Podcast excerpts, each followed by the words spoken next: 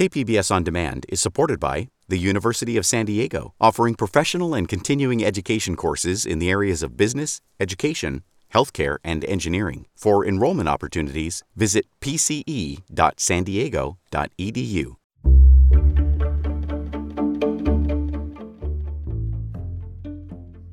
Good morning. I'm Debbie Cruz. Happy New Year. It's Tuesday, January third, twenty twenty-three.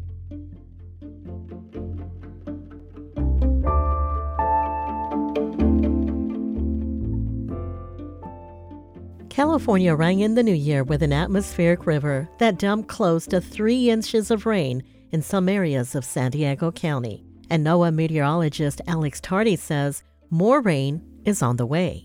Remember how warm it was on Christmas Day? Well, that's a distant memory. So now we've seen two big storms in Southern California since Christmas Day, and we're going to see another one on Thursday. And we potentially will remain on and off with wet weather into the middle of January. Tardy says it's a good idea to prepare now by cleaning out those gutters and putting sandbags in flood-prone areas. San Diego's first ever female sheriff took office yesterday. Kelly Martinez has been with the sheriff's office since nineteen eighty-five and started her career working in the county's jails. Most recently, she was the undersheriff in charge of the department's day-to-day operations.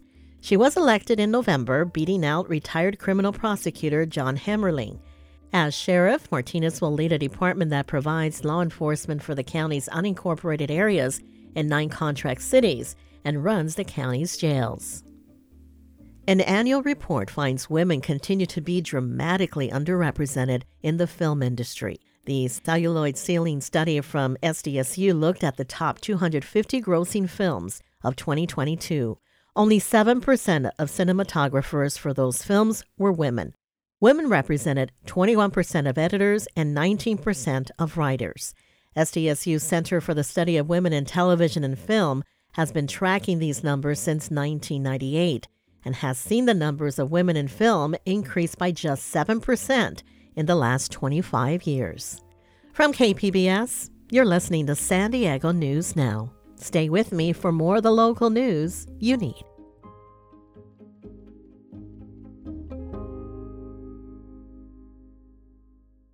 K P B S On Demand is supported by U C San Diego Osher Lifelong Learning Institute, hosting an open house to learn about the upcoming classes and seminars, member benefits, and meet the volunteer leadership team, Saturday, March thirtieth. Registration at extendedstudies.ucsd.edu slash OLLI.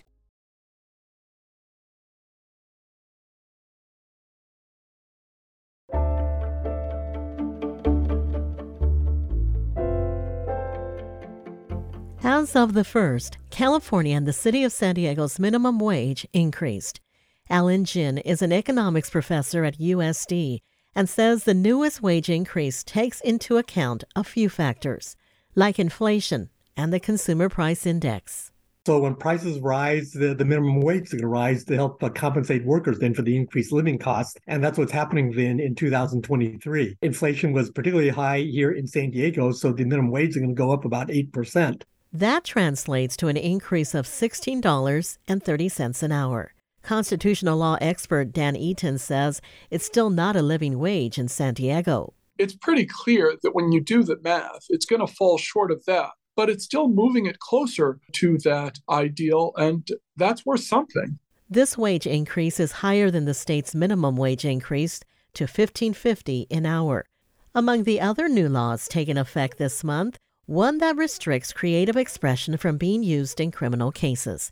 Eaton says this includes rap lyrics. It turns out that particularly African-American males were having the fact that they created rap lyrics that have some uh, violent or misogynistic elements used against them in criminal proceedings. San Diego prosecutors use rap lyrics as justification, in part for the twenty fourteen arrest of local rap artist Tiny Doo.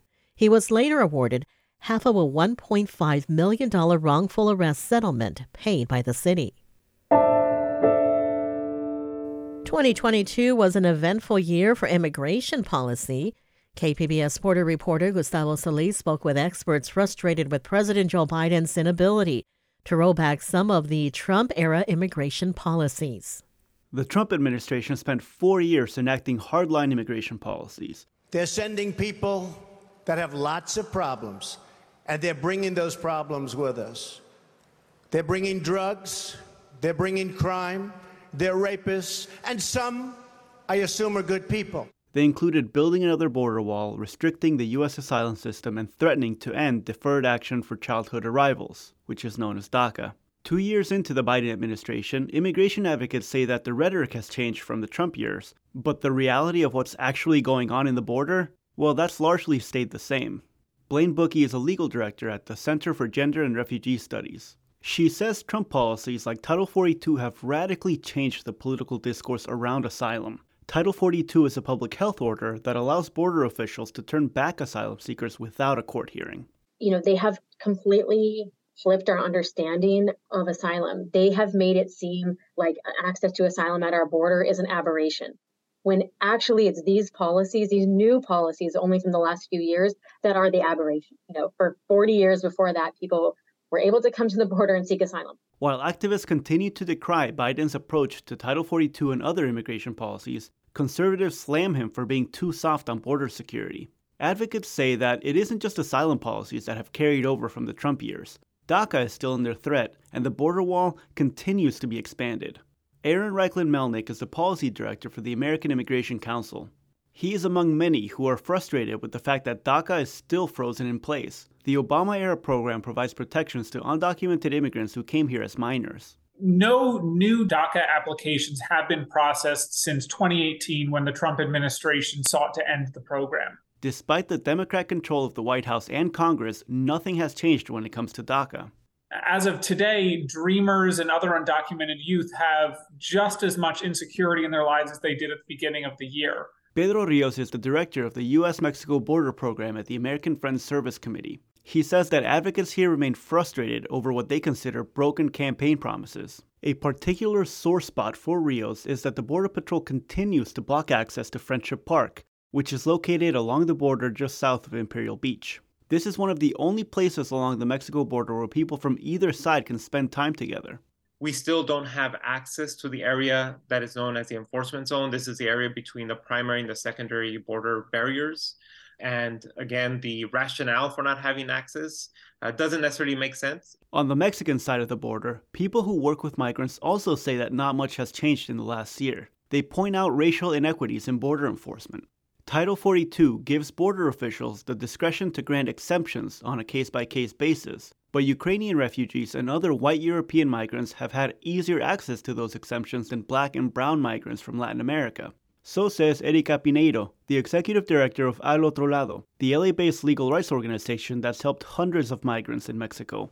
I think by and large, it's Black and Indigenous migrants who are left out. So it's not a fair process now, and I don't see the administration making plans to make it a fair process even after the end of Title forty-two. However, while advocates are not optimistic that twenty twenty-three will be much different than twenty twenty-two, they see some rays of hope. They point to a recent poll showing that the majority of Democrats and Republicans support offering asylum to people fleeing their homes. Again, here's Bookey from the Center for Gender and Refugee Studies. You know, Americans see through that. Um, you know, I think the example of the Ukrainians just helped to highlight for, you know, Americans that, you know, what is the purpose of the U S asylum system? And why do people need to come to our border sometimes in order to access that protection? She says public opinion polling around DACA shows a similar dynamic. She believes it's possible that the policy might catch up to public opinion. Regardless, we're likely in for another eventful year at the border. Gustavo Solis, K P B S News. Coming up, San Diego's losing a cinematic treasure. We'll have that story and more next, just after the break.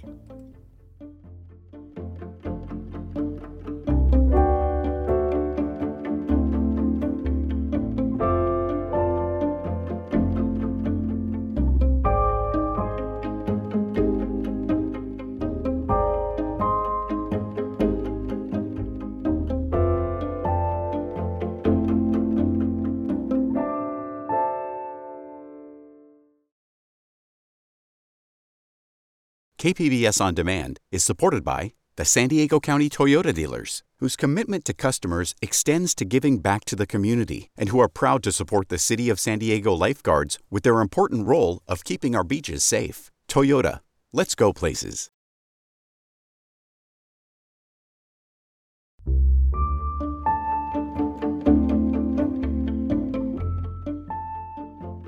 Yesterday was the last day of San Diego's annual International Auto Show.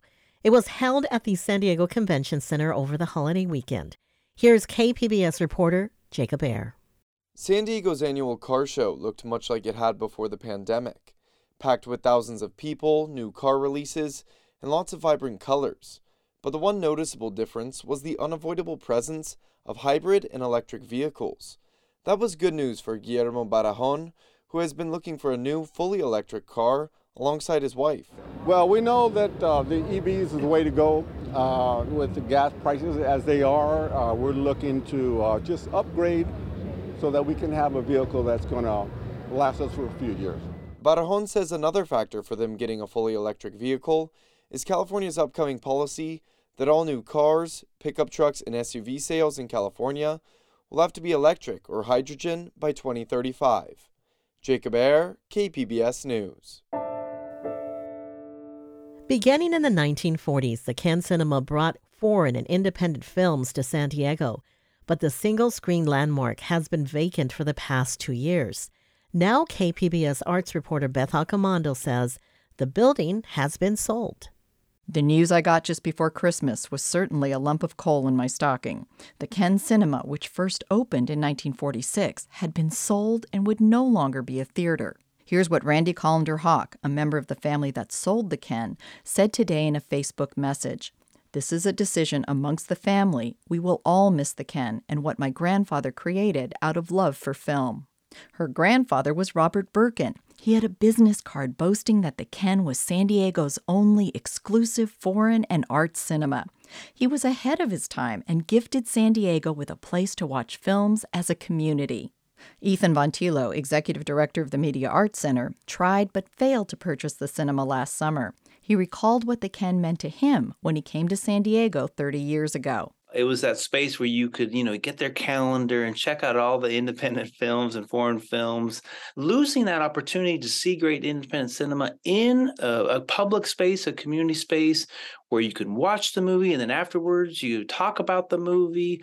Again, very sad day for San Diego to lose such a iconic cinema. The loss of such a cinematic treasure during the streaming age is also a sign of changing times. Beth Accomando, K P B S News. That's it for the podcast today. As always, you can find more San Diego news online at k p b s dot org. I'm Debbie Cruz. Thanks for listening and have a great day.